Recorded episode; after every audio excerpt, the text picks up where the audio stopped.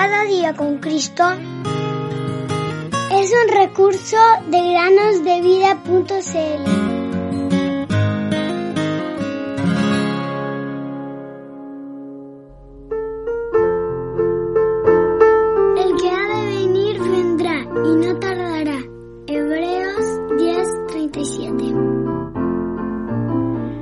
Hola niños, bienvenidos un día más a meditar en el podcast Cada día con Cristo. El día de hoy hablaremos de otra ventana que se nombra en la palabra de Dios. Pero la siguiente historia bíblica no es muy agradable. Esta ventana de la que hablaremos hoy es una por la que fue arrojada una mujer malvada, causante de muchos males en el pueblo de Israel y perseguidora de los siervos de Dios. ¿Saben de quién estoy hablando?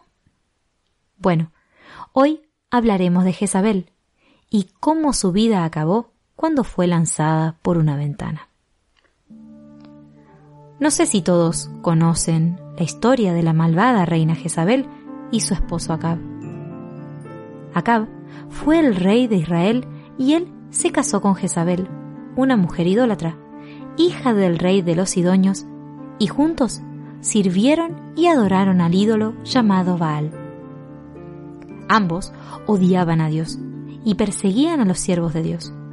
Quizá también pueden recordar cómo el profeta Elías enfrentó tanto a Acab como a Jezabel, y cómo esta última lo amenazó, generando que Elías huyera y se desanimara en gran manera.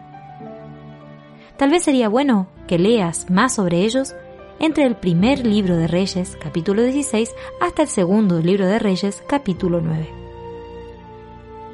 En este último libro leemos que al final de su vida, Jezabel fue arrojada por una ventana por sus sirvientes, pues un hombre llamado Jehú había venido, por mandato de Dios, a castigar a esta mujer y a acabar con su vida.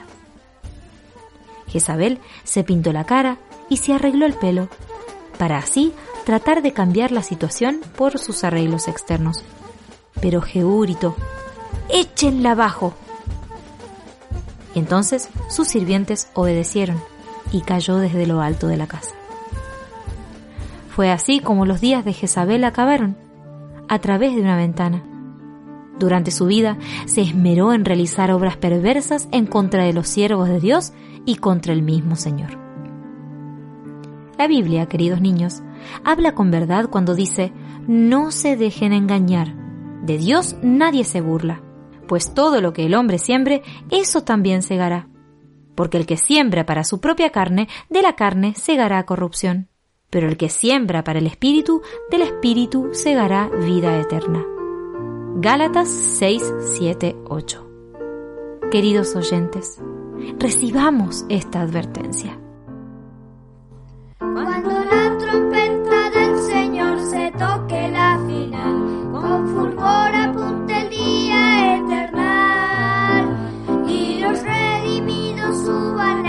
Casa celestial, cuando allá se